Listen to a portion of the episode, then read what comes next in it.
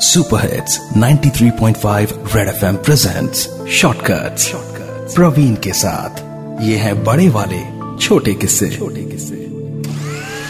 मेरी रातों की नींद खराब हो चुकी है। कितनी भी कोशिश करूँ सोने की, पर नींद ही नहीं आती। सुबह जब नींद से जागो तो या तो लेट से उठता, या फिर आँखें सूजी हुई रहती।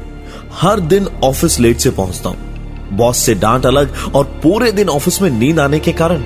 काम अफेक्ट होना अलग। इन सबके पीछे है। देर रात मेरे घर के ठीक ऊपर वाले घर से आती आवाज़, जो मुझे किसी भी हाल में सोने नहीं देती। मिस्टर एंड मिसेस कपूर को शिफ्ट हुए यहाँ छह महीने ही हुए थे।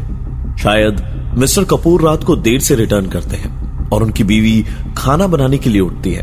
पर ऐसा कितने दिन चलेगा? मैंने डिसाइड कर लिया था कि अब और नहीं। जैसे ही आज रात को आवाज़ आएगी, मैं सीधा उनके घर जाकर उनसे बात करूँगा। उस वक्त घड़ी में रात के दो बज रहे थे और रात के सन्नाटे को चीरती हुई आई। फिर से वही आवाज़।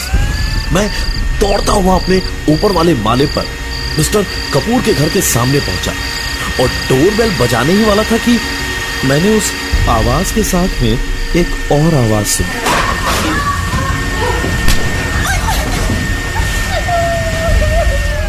शायद मिक्सर ग्राइंडर की आवाज़ मिसेस कपूर की चीखों को दबाने के लिए इस्तेमाल होती थी।